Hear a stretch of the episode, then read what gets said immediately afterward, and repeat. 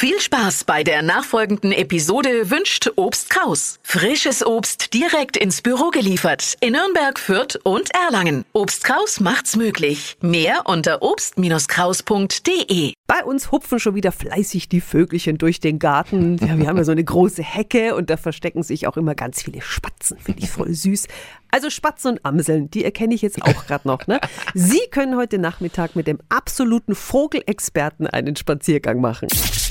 365 Dinge, die Sie in Franken erleben müssen. Der Vogelstimmen-Spaziergang rund um die Norikusbucht in Nürnberg. Unterwegs sind Sie ab 17.30 Uhr mit 1 Armer vom Landesbund für Vogel- und Naturschutz. Guten Morgen, Herr Armer. Oh, schönen Dank. Herr Armer, Sie erzählen dann beim Spaziergang über die Vögel, die bei uns leben und über die, die auch fortziehen, wo sie brüten, zum Beispiel am Boden, in Nistkästen oder hoch oben im Baum.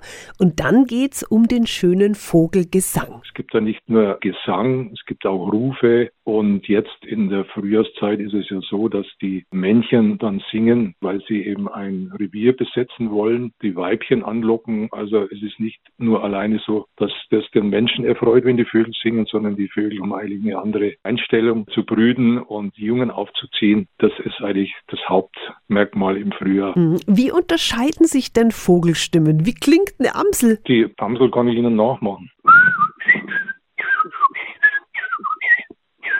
Sie können das ja mega nachmachen. Können Sie auch ein Rotkehlchen?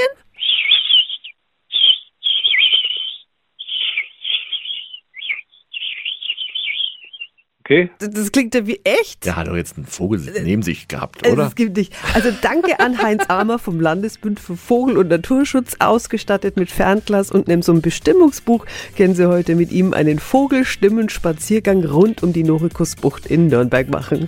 Die Infos sind auch nochmal auf radiof.de.